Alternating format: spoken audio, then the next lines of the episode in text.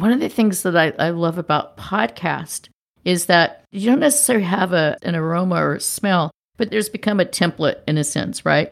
Either you're a documentary style podcast or you're a conversational podcast like this one, or it's just pure storytelling. And I think one of the things that has really accelerated with the digital era is podcasts to me are like radio was once upon a time. People tune in and they listen.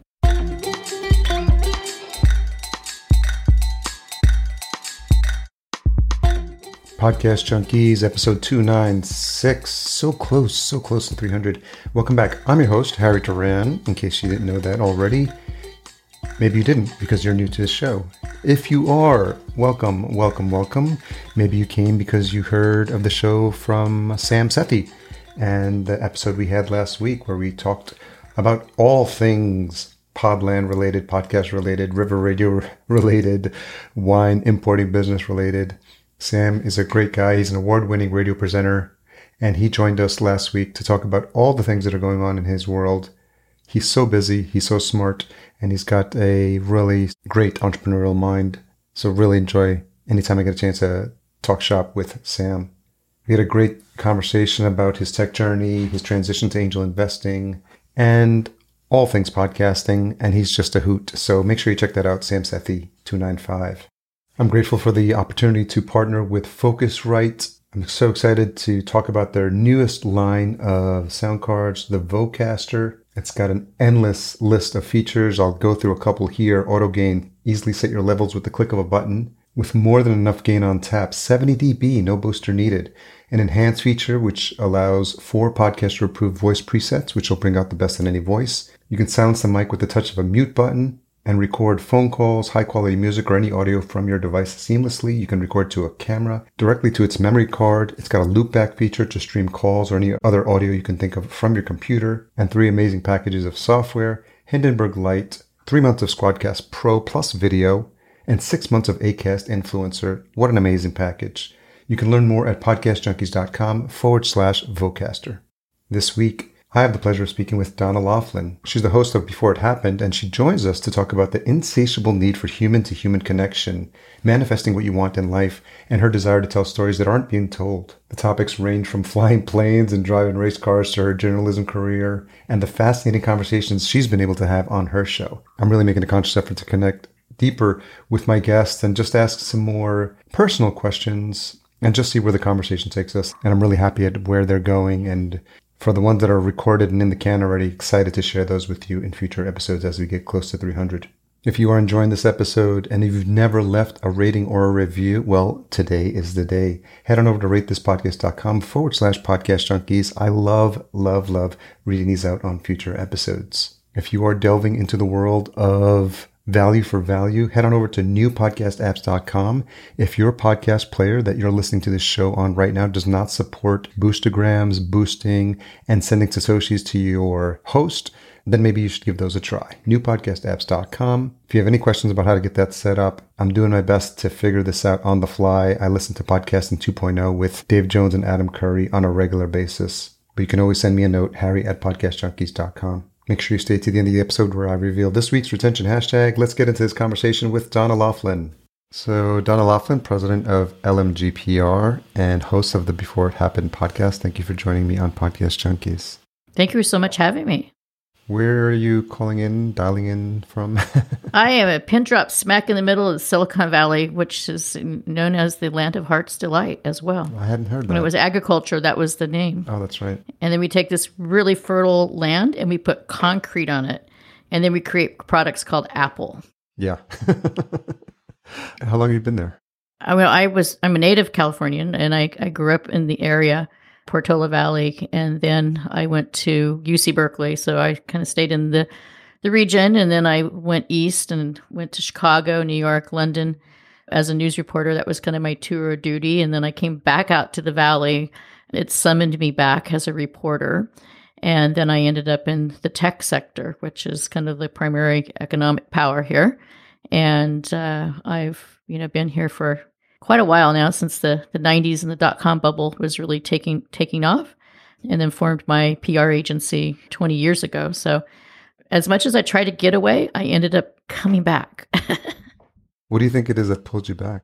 You know, there's so much uh, opportunity in terms of continuous innovation, and there's just this cyclone of talent.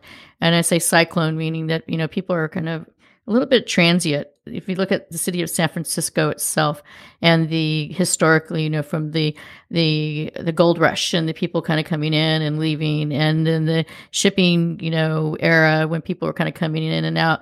The same thing with you know in the '60s and people were coming in and out. In the '90s, we had another wave, which was the innovation in tech. And I think the elastation from the Silicon Valley, which is where you know a lot of the companies started, the the Hewlett Packards and the you know the defense companies, and that elasticized all the way up you know to San Francisco.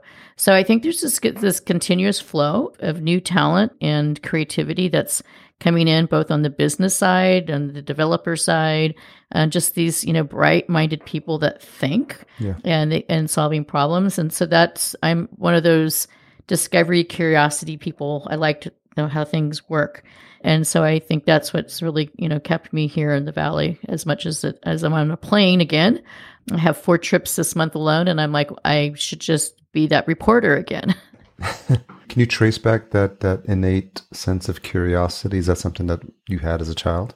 Absolutely. My father owned a publishing company. And because I was constantly around the editorial journalism side, my uncles were the journalists. My father was the, the paper and printer guy that, you know, made the, the publications uh, go out. And we owned a, a host. There were more than 40 community papers that basically were all the regional papers for the, to the valley and so our competition was the pulitzer prize winning papers of you know the san francisco chronicle and the mercury news and and those types of papers even all, all the way for, as far down as you know santa barbara uh, eventually eventually uh, rupert murdoch uh, you know murdoch bought the the the enterprise so to speak. But i would go out with pen and paper at age 10 with my uncles to news report. And so that curiosity factor was there but I also hung up my father on the weekends. He was a, a, a, private pilot and loved tinkering things. And so I was flying illegally by the time I was 12. And, and, and my joke is I could drive a tractor, I could fly a plane before I actually drove a car.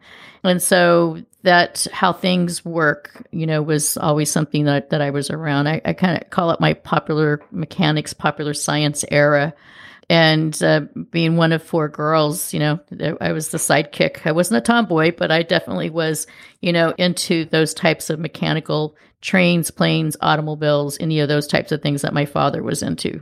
Yeah, I mean, I was born in 1970, so definitely familiar with popular mechanics and that era of just like tinkering and even the Radio Shack kits back in the day. Right, I loved like... Radio Shack. it was a little bit nerdy, but my first computer, uh, 10, is it's either a Tandy 1000 or the Texas Instruments. I can't remember. It was around the same era. A Tandy. We used to call it the eye Tandy because that was kind of a bit of an eye candy. Yeah, it was interesting. I had a one of the first Apple Lisas. Yeah. In the newsroom. Wow. And they gave it to me because I actually was a little bit of a troublemaker. I was we were using typewriters and word processors still. And I found an article about the Apple Lisa and I tore it out and I took it to the managing editor and I think we need to be automated. And network was, you know, was still a kind of a new thing and the, nobody was really on the internet yet, you know. So it's kind of how fast it went. And so they they got me one and they said, "Okay." But it was kind of a dumb terminal because literally it was connected to anything. Yeah. And then we ended up being connected to a Columbia University internet Okay. And Chicago. And so we had a little bit of a connection. But I would was able to write stories and file them. And then we had multiple computers and we had multiple emails. It's kind of funny because now we're always on connected with our mobile devices. And but I felt that, you know, that was just that was a pivot in the newsroom. And now you walk into a newsroom where you look at something like a Bloomberg, you know, where you have terminals and that are almost I'm gonna say self-dictating writing, but there's a it's everything is just so automated and on. And the you know, the the pigtailed 10 year old with the pencil and, and paper going out, you know, that, those jobs are gone. They're very nostalgic. It's almost like going to a movie theater these days. It's nostalgic as well. I want to be remiss if I didn't mention what seems to be a thread of a sense of adventure in you. I, I noticed on your LinkedIn you're Skip Barber tracing. I am. I mean, Racing uh, Academy. I like. this is one of my jokes. I like slow cooking, but I like fast cars and I like fast planes. So every, you know, I cook from scratch. I don't want any drive through. But when it comes to riding, flying, anything with transportation, two wheels, four wheels, you know, wings, yeah, I did. My father actually had me go to Laguna Seca, which is now called WeatherTech, for my driver's training. Most fathers would just have you put you in, an, in a pre a, a, DMV approved course. Sure. And he said, you know what, Rocky, if you're going to learn to drive, you're going to learn to drive safely. So I went uh, to Laguna Seca, and then I went to Skip Barber and a couple other schools. I drive very pedestrian on the road, but I think it is a skill that has become really valuable because I, I work a lot in transportation and I have a lot of automotive and transportation clients. So I work with electric motorcycles and electric scooters. I work with, you know, aviation, electric tractor, um, a lot of mobility and transportation companies. And so that firsthand street knowledge becomes really, you know, very valuable in those conversations. What was your biggest takeaway, or how did your driving improve as a result of the time at Skip Barber? Very situationally aware. You know, you, I mean, the way I was taught was that pretend you're in a, a fighter, you're a fighter pilot in a jet, and you need to be situationally aware of everything around you, not just what's in front of you, behind you, but there's a left and there's a right. And when you fly a plane, there's no rear view mirror. I always tell people, there's no rear view mirror. Everything you just everything is forward. There's no back and there's no reverse. So you apply that same kind of foresight. And I this is what I'm fascinated about technology today. If you look at all the sensory detection that's in, you know, a car like a Tesla or a company I work with, Damon Motorcycles, they have all the sensory detection. So situational awareness is really valuable for safety, for information, and just for, you know, pure I think enjoyment as well is that when you're moving at 200 some miles per hour, you you need to be aware of your surroundings. Do you drive a stick shift? Oh, I can't. I still, yeah. Okay. I do. My partner uh, only likes getting cars that are stick shifts, and, and there's fewer and fewer of those available.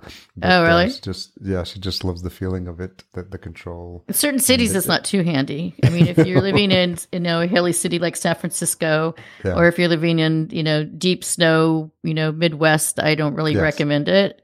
But you know, if you in California, one of my favorite things to do is either fly down the coast or you know drive down the coast, and there, you know, it's fun. Yeah, driving on uh, Route One on the coast is it's a really beautiful experience. You know, we were talking about the newsroom, and one of the things that I think is so exciting is you go back to the mystique. One of the reasons I loved my childhood, and and it, I think it was very magical for me, is that the smell of, of ink, printer's ink, is something that a lot of people will never smell because they've only been in the digital era. And to me, it's very bouquet and very perfume like when you actually you go into a barbershop, it has a very unique feeling and a it mystique. Does. You go into a print shop or a newspaper or a magazine, and it had a very unique. So one of the things that I, I love about podcast is that it has there's like you don't necessarily have a, a, an aroma or smell but there's become a template in a sense right? Either you're a documentary style podcast or you're a conversational podcast like this one or it's just pure storytelling. And i think one of the things that has really you know accelerated with the digital era was podcasts to me are like radio was once upon a time, the importance of radio and audio. And audio is so important to us in everything that we do, whether you're a race car driver, which I've not, but I've raced, or you're flying a plane, or if you're just on an airplane listening, you know, to a podcast, you people tune in and they listen. People in conversations oftentimes don't listen, they respond. And so if we all learn to listen better, then our sensories and everything we do, whether it's driving a car, a five speed, an automatic, whatever, flying a drone. I always tell people, look up. No one looks up anymore. They look down at their device, not situationally aware, right? And I think that's one of the things that I personally like with the evolution of going from where we once were to the whole digital era is that it's like video games for kids. I always tell parents, fight your battles.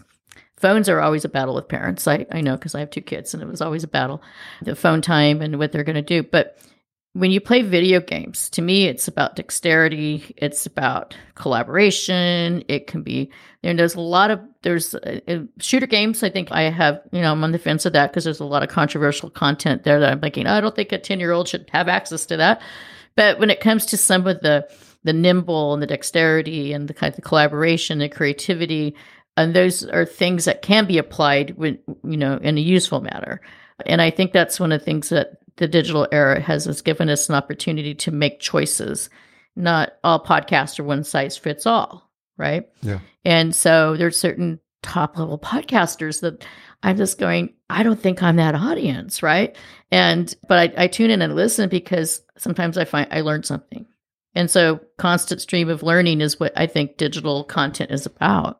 There is something intimate about podcasting that I think I was drawn to. It's just if if you're focused, if you've got your headphones on, and depending where you are, you can either be doing it in passing as you're doing other tasks, but just the intimacy of just hearing the, the conversation when it's done well between two people and you feel like you're being drawn into their world and you feel like you're understanding a little bit of their story and again if it's a topic or a person that you're interested in you're resonating with them and, and you're feeling like you know part of their world and it, I think that there's there's some aspect of it, and this has happened to me in the past, where I feel like it, it makes me a better person, and it connects me on a human to human level with other people when it's done when it's done right. Do you think you know we it is augmented reality? Do you think podcasting is like augmented consciousness?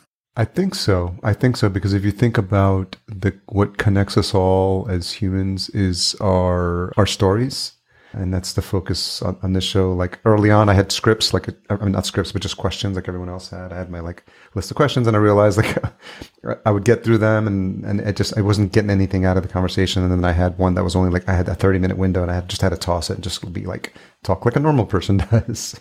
And I just realized that that's that's more important. It's not easy. It's something that I had to learn over time just how to be just more curious, just be a good listener, be comfortable with silence, be comfortable with asking open ended questions and, and waiting for an answer, not trying to rush to fill the space.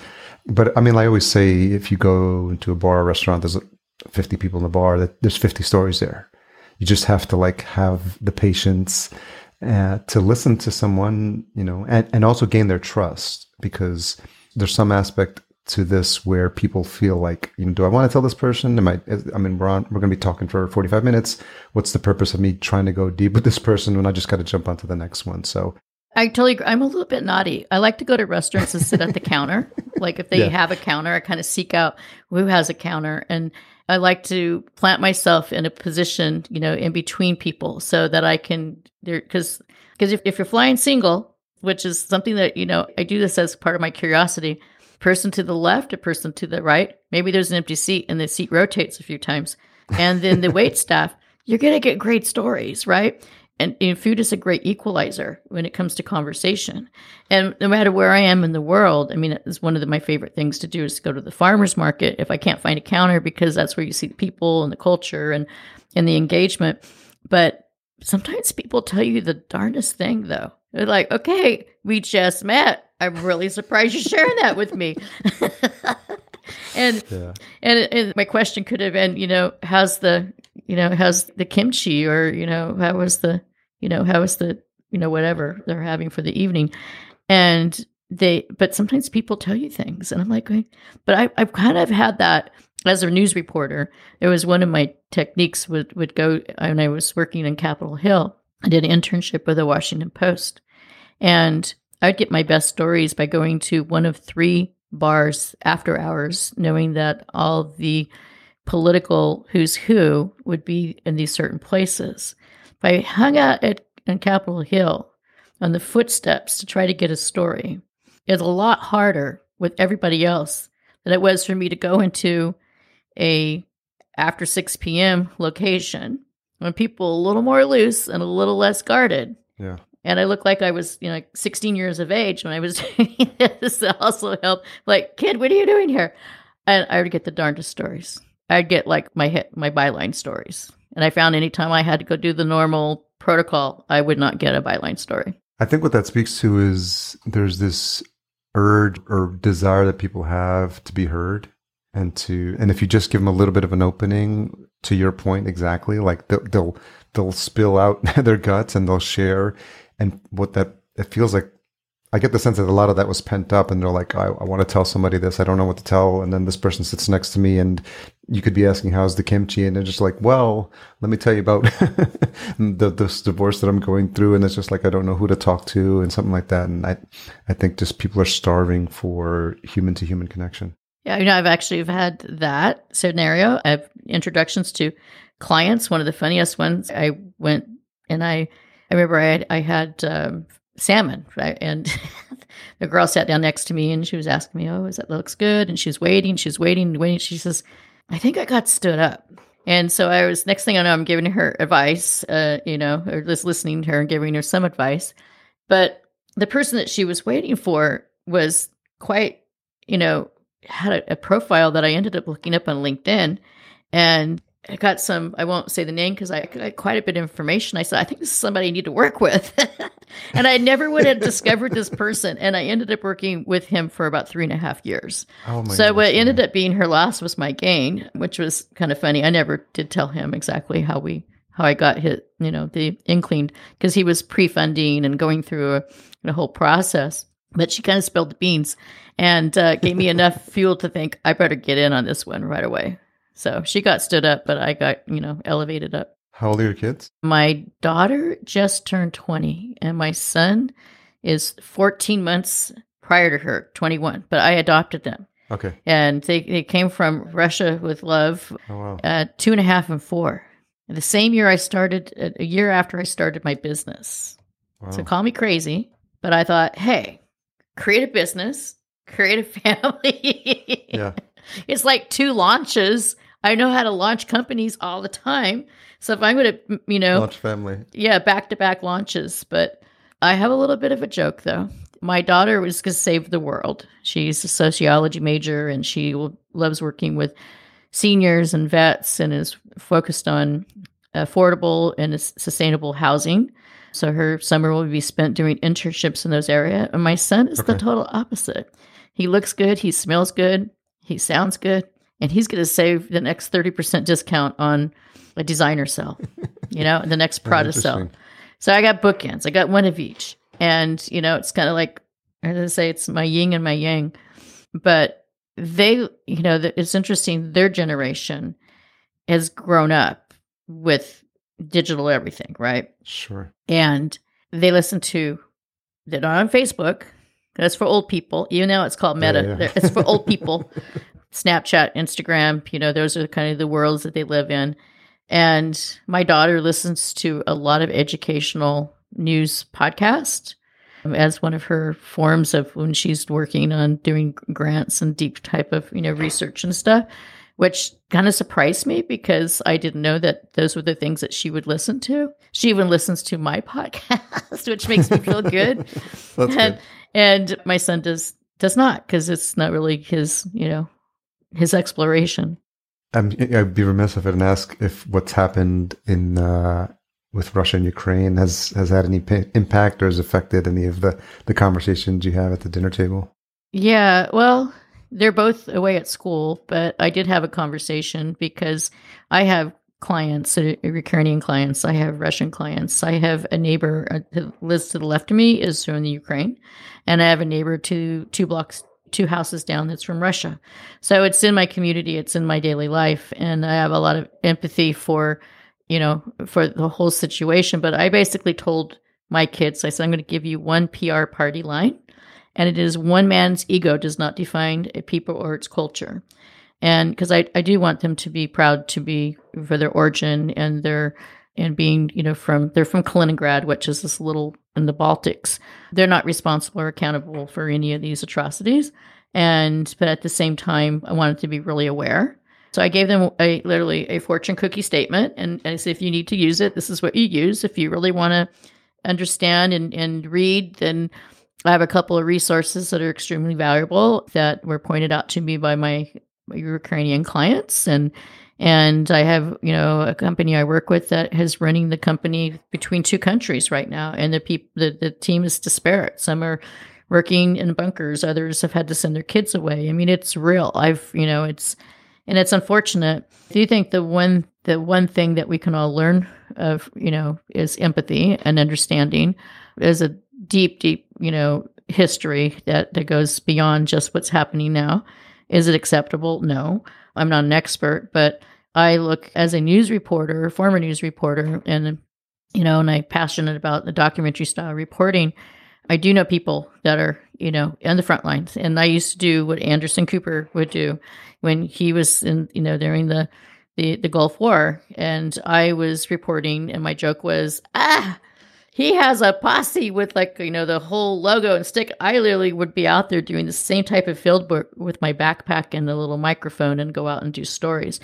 It's a really it's a really challenging and oftentimes unsafe job to be a reporter.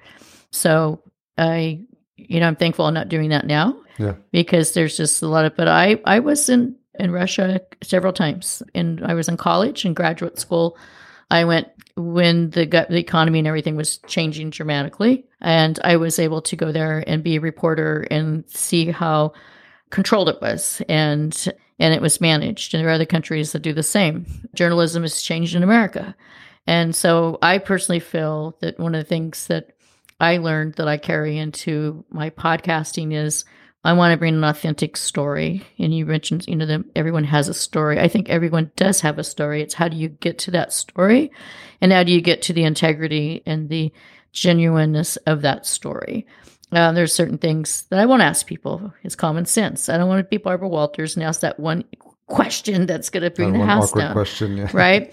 But I, I do feel that if we come from a place as a humanity, I have hope that we will realize, you know, that war is not only, is not only bad for people, it's bad for the the earth, it's bad for the planet, it's bad for sustainability, it's bad for economics.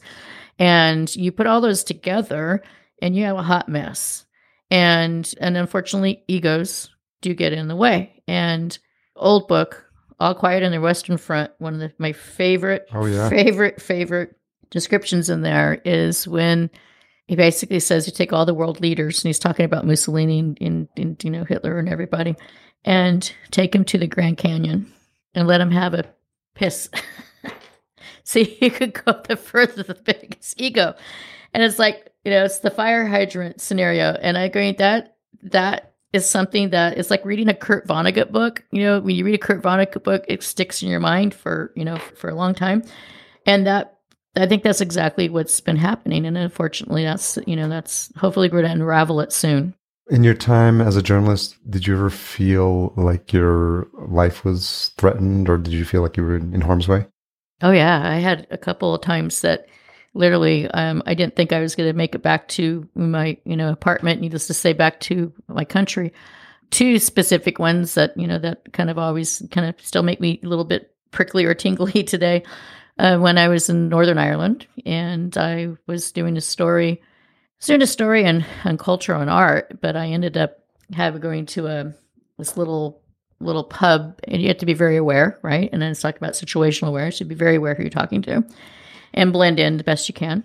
But a couple that started talking to me at the, the counter where I was sitting, within maybe 15, 20 minutes of the conversation, it was clear that he was a arms dealer, British, and on the other side of the, the line. And and it was a little startling and so i just you know kind of played off that i was you know a yank on holiday and had family you know in ireland which i, I did not but i just kept it very gen- generic and that conversation went a little little array and it was a lot of information. So i ended up going feeling i was followed for a couple of days to be honest. When i was there couldn't wait to get back over. And then when I got back into uh, into Dublin, I kind of shared everything I had, and they gave me a new passport. Wow. That's all I'm gonna say. And then the other time that uh, so that was interesting, and then another time that I, I felt it was somewhat in harm. It was I literally I was breaking bread with Lebanese and Israeli soldiers at the friendly border, and I was doing a story on on the the friendly border and how the two must you know coincide and respectful learning about culture and so i had this amazing lunch fresh apricots and hummus and tahini and sh- you know shawarma and all this amazing food and conversations. And these soldiers, both men and women, were talking about you know their families and how they had respect, and they both had you know had different points of views and different religions, but they were working the best they could in harmony. It's what you don't see in the news. Yeah, of course. Literally, towards the end of that that you know that lunch, there was air raids go off and the border shut down. Somebody had come over the fence illegally, and I was rushed into the underground bunker and pitch dark for the next three hours. I didn't know who was in there with wow. me. And so you literally you don't say anything. And when I came out, I kind of knew who I was in there with, but I was I was in a protective mode because I was an American traveling on an American passport. Israeli and American forces were, you know, working very closely together. So I was most likely, you know, whisked in there very quickly with, you know, a, combination of you know central intelligence and snipers and whatever you know. Kind of not you know you sign exactly signed up for when you're going to be a reporter but those are just a couple of things. But you know i had an uncle a great uncle that was in world war ii as a war correspondent and i read his diary when i was in college. Wow. and he was british and it was really interesting to read what he wrote and his experiences. And the humanity, the, this the human, you know, the his thoughts and what was happening, the integrity of what he was reporting on, and it was really about the people and going into areas and really talking and getting that authentic story about, you know, the the homemaker, you know, who to have flour to make bread because you know there were rations, but she would find another means to be doing that and things that were stories about people and survival and culture and people coming together. I ended up giving that diary to a professor at Columbia University who used it to for it, uh, for one of his his books that he wrote. Yeah, so I think one of the things I pride myself is, and you're talking about listening and having conversation, is that and I asked you, you know, before we started, was that picture behind you? Because the picture behind you, you, you, which is New York, you shared, you know, that you're from there and what that meant to you. And so I already knew something more about you just because of the picture hanging behind you. And and that and and I, when I was a kid, I'd go, go, go trick or treating, the door would open, and most kids would say trick or treat and run with the candy. No, I didn't interview you. I'm like, wow, is that a Black Forest clock? You know, is that a is that an Andy Warhol painting? You know, and to be like, get the get out of here. But I was that was just I don't know that it was kind of charming to me. What's behind the door? Yeah, because I think uh, most people, most adults would expect not expect a kid to to have that sort of interest. But I, I always this through line of your experiences, it's the sense of adventure, it's the sense of curiosity, of wanting to learn more. You know, we've talked about your nickname Rockies because of your love of rocks. from, from, it I, is. I heard that in, in, an earlier podcast episode, and just how you you're into the adventure side of things and, and being a journalist. So what I noticed, what I, what I thought was interesting about what you talked about, I think in the trailer for the show is your desire to tell stories not being told on the podcast. And I'm wondering, as you've, I think you are getting into the the, the new season. Uh, you, you, talked about that. You did a recap of 2021. What were some some of the things that surprised you in in these conversations you were having on the show?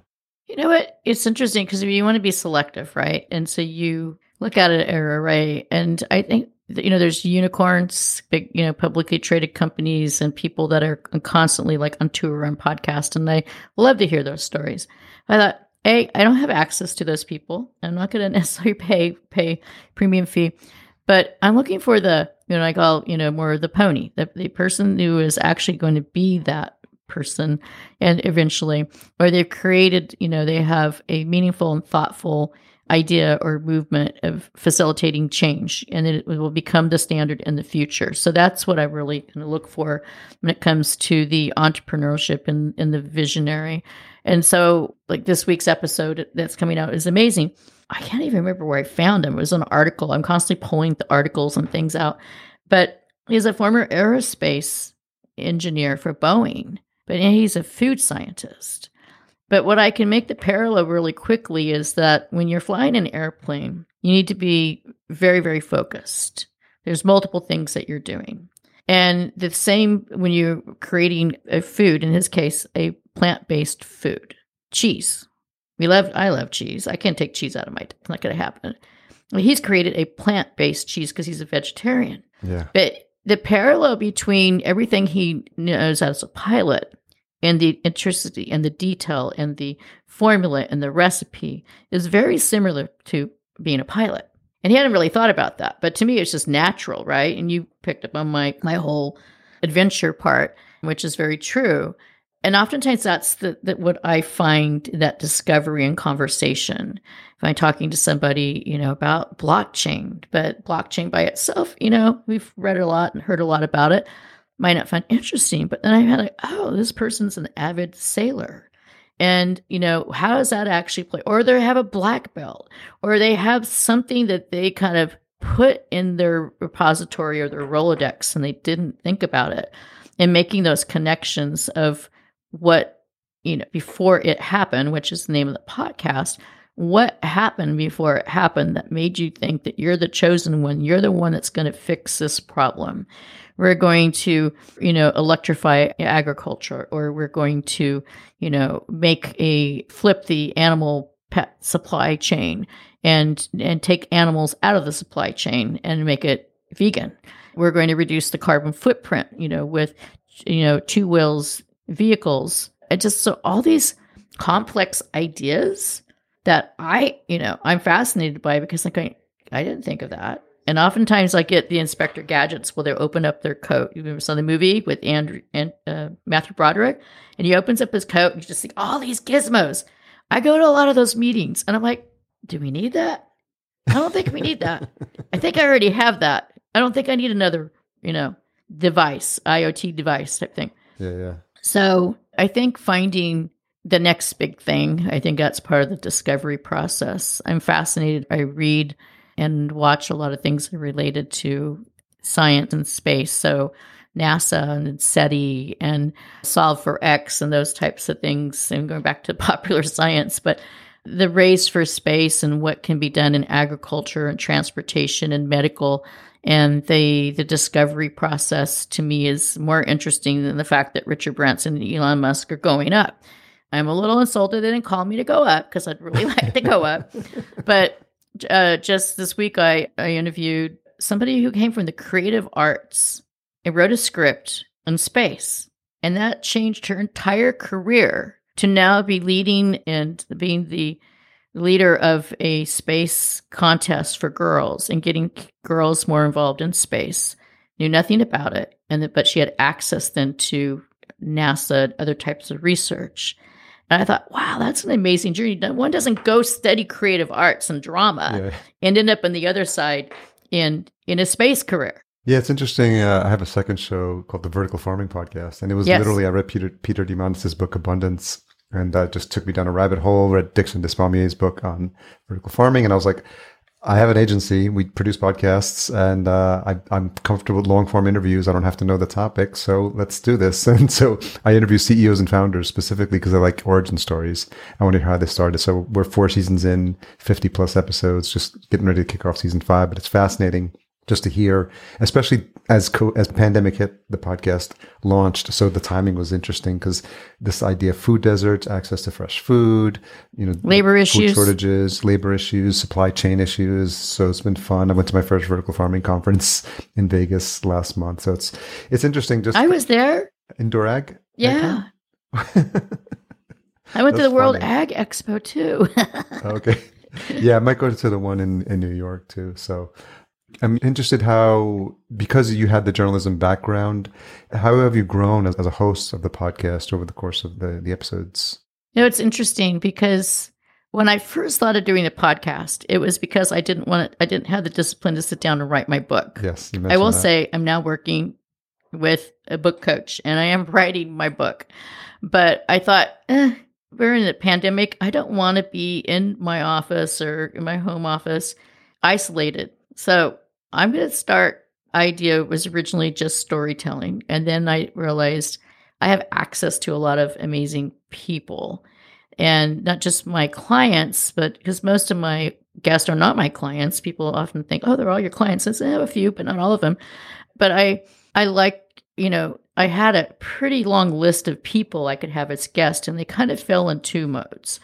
One was the creators, and the other one was the thinkers and the tinkers. And I thought, wow, this is interesting. That just the tech thing could get a little, you know, yeah, a little still. If I'm going to do this, I'm going to spend some brain cells on it, then I want it to be more than that. And so my list got longer. And then I made a dream list of people that I would like to have, including one of your buddies, Jordan Harbinger. and I reached out to Jordan and I said, Hey, I'm thinking about doing this. And he's like, Don't, right? Is basically what he said. You know, very long LinkedIn conversation. and um, and so I started, you know, thinking about what it should be. And then I realized I couldn't do it alone. I took some of these online courses and I bought all this DIY equipment and I'm like, uh, I don't have time. I need someone to help me do the content. I can get the guest and I can do the interviews, but the editing and then creating more of a documentary style narration was going to take some work. Yeah. So vetting out and hiring the, you know, the team, you know, to do that became a bigger undertaking than I was expected, to be honest. And I think there's, you know, there's so many podcasts and and it's like my goal wasn't, oh, going to be, you know, in the top whatever. It was like I wanted to create a quality product. I wanted to create something that people would come back every Thursday when the new episode goes live. And so the narration part of the process was new to me. You know, I've done radio, I've done uh, a broadcast, but I've never done to go back into the studio and do that that part. And so I go back and I think about the first few really uncomfortable. It was like going to your school dance for the first time and you've never danced and like and you're the wallflower. I was like, I don't know how to do this. So it took, you know, a little bit of schooling and, and some great coaching. And I think I listen to I go back, I always go back and listen. And some people tell me they don't listen to their podcast and I go, Well, I need to listen and learn. And I'm hard on myself. I want to every episode I want to improve and I want to get better and I want to and so last night I even told my daughters, "Oh, this week's episodes were like, good." She says, "Mom, that's what you say about all of them." And I said, "I know, but this one I think I really nailed it." And she says, and so I think the feedback loop is really important. I read what people have to say. I read the reviews. I, you know, I I want to understand like what are people thirsty for, what they're mm-hmm. hungry for, and it's I think that feedback loop is. And I listen to other podcasts. I've listened to your podcast. I listen to Jordan's podcast. I listen to other podcasts that are just kind of geeky, sciency things that you know that are not even in the the top you know list. But I, I kind of like snackables. I call them. I, I kind of snack and learn. And I think the community, you know, talking to you, you know, like minded people, I think we all agree that it's it's a labor of love because it's just not something you do you know, while you're walking the dog. I mean, if anyone tells can tell me you could do a podcast walking the dog, let me know because I have two wire fox terriers and they need a lot of walking. you could do something super uh, kind of feet on the street, natural sound, really raw edit. It's the Dog Walkers podcast.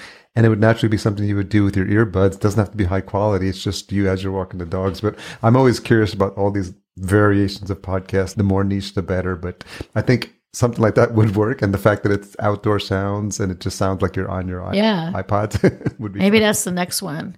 Well my dogs are named dolce rose and bella luna. I mean they have stage names already. Yeah perfect. You know when i came to like creating like the art for the podcast and you look at all the different you know the, the show tiles like going okay how do i stand out mine's a rocket. I was channeling Barbarella, really. I was like, okay, if Barbarella okay. was here on Earth and she wanted to, and she wanted to listen, you know, to like who are the most interesting people that she could listen to as she's in her rocket ship, that's what I wanted to curate, And I wanted it to not just be tech people or just scientists, but people that are actually transitioning.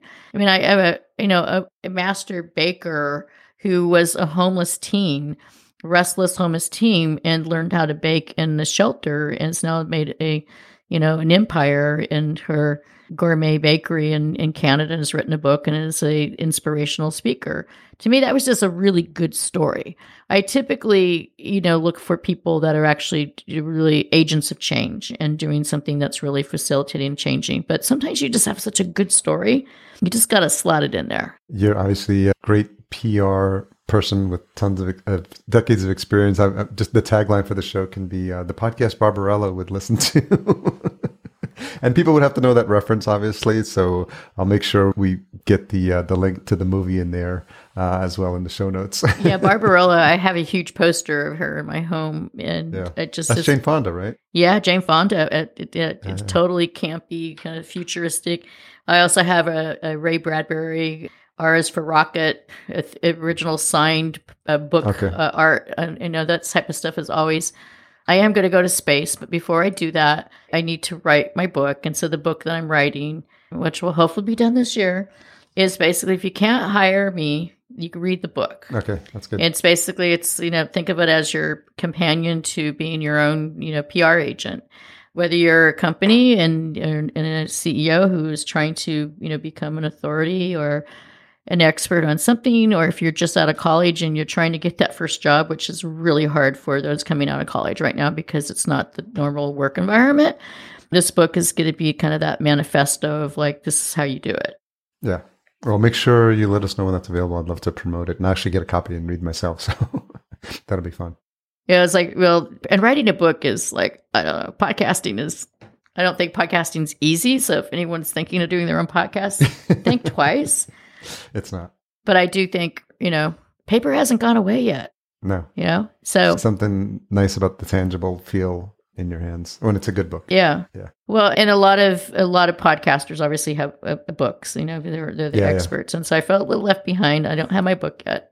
I do have it on my list. I did a, very short one with my first 25 episodes called Around the Podcast Campfire, essentially kind Yes. of like combined all the, the stories that I learned. And I was like, I'll do it every 25 episodes. And needless to say, that didn't happen because that was way back in 2014 when I had my first round of interviews. How many episodes have you done now? Closing in on 300. Wow. When'd you sleep? Yeah, yeah. That's the first show. The second show's got another 50, the Vertical Farming Podcast. So Yeah. it's, uh, yeah, it's fascinating. I just love, these are the best times for me, like these moments of the day when I get to have these conversations because they really light me up. And thankfully I've got a, a team that can handle all the stuff. And this is what we, sh- we do, how we, the benefit for our clients. We're like, all you gotta do is record. We'll take care of everything else. And that's, uh, thankfully I got a team to support me on that as well. So it's, I can just have focus on like my time with my guests We need to have a, a separate conversation about that and, and tractors. and tractors. Oh yeah. Yeah. yeah. Well, I work with Carlo Mondavi and the founding team. It's Mondavi Wine Leg- uh, Legacy was his grandfather, yeah. and he is the chief farming officer for Monarch Tractor. So, because I'm the electrification queen, you know, like all things electric, working uh, with them to bring this tractor that basically is an autonomous smart tractor. Very cool. And so I can actually say I've been on the vine with Carlo and we in electrifying the future. And the founder of the company is Praveen Penmetsa is brilliant. He comes from the automotive industry. So you take someone who comes from automotive and transportation and you put him with a fifth generation farmer and you bring in a Tesla former gigafactory expert and the three of them come together, you create the ultimate tractor. Hmm. So that's pretty cool, I think. Yeah, we definitely need to have a follow up. There's so many things we covered here. Um, I know we're, are coming up on, on time here, but uh, w- one last question I'd like to ask is what's something you've changed your mind about recently? it's like good one. I get chastised by my son. I cannot use the word man up, and I jokingly said I have been manning up my entire career. So I have not to insult anybody, but the new terminology is manifest. Just keep manifesting a good good, things, Yeah. manifesting good things for the world, manifest good things for yourself. So I've been manifesting my my book, my podcast, and I think I'm switching that word. I like it. Well, thanks to your team for manifesting this conversation because uh, we had we ran in some similar circles. I'm glad we got to finally connect, and I feel like, like we're definitely have a, a follow up. Yeah, lots lots of threads I wanted to pull out, and, and the title for this episode is going to be really interesting. It's probably involve planes and rocks and wine and tractors and, and race cars and journalism and uh, yeah, all sorts of cool stuff. Yeah, So, the uh, alphabet soup, alphabet soup uh, episode. yeah, a life, interesting life, well lived, uh, by all means. And uh, I get the sense that you're just getting started. So thank you for the time. Thank you for uh, sharing your stories. I really appreciate it. Yeah, absolutely. Thank you so much. And you gave me some new fresh ideas, so I'm excited about that. Where's the best place for folks to connect with you? oh, the uh, Before It Happened show is on Instagram as the Before It Happened show. It's the Before It Happened online, you, Apple, Spotify, all the usual suspect places you can find podcasts. And then I'm on, on LinkedIn, which is a place I like to hang out, looking for like minded, uh, interesting people. is this Donna Loughlin, and that's L O U G H L I N. And my business is at LMGPR, which I've told my kids forever and ever over the years. It's lion mouse george peter rabbit.com. we'll make sure all those links are in the show notes. Thanks again for your time, Donna. I really appreciate it. Great. Thank you so much. Thanks again to Donna for coming on the show. Always appreciate when my guests spend an hour of their precious time sharing their stories with you, the listener. Full show notes available at podcastjunkies.com forward slash 296. Intro and outro music composed by Cedar and Soil, cedarsoil.com for his great collection of music. Don't forget to check out our sponsor, Focusrite, and their new line of Vocaster gear. Check out the full lineup at podcastjunkies.com forward slash Vocaster. Podcast production and marketing provided by Fullcast. Learn more at fullcast.co about how a podcast can be beneficial for your business or brand. Tune in next week for my conversation with Kate Stillman. And if you've made it this far, you're no doubt looking for this week's retention hashtag. Let's go with Racing Donna. Tag us at podcast underscore junkies and Donna at DL Michaels. D L M I C H A E L S. Thanks for all you do to support this show. And let me know if you're going to be at Podcast Movement in August, because I am planning to be there. I will be speaking as well. I appreciate you. Talk to you next week.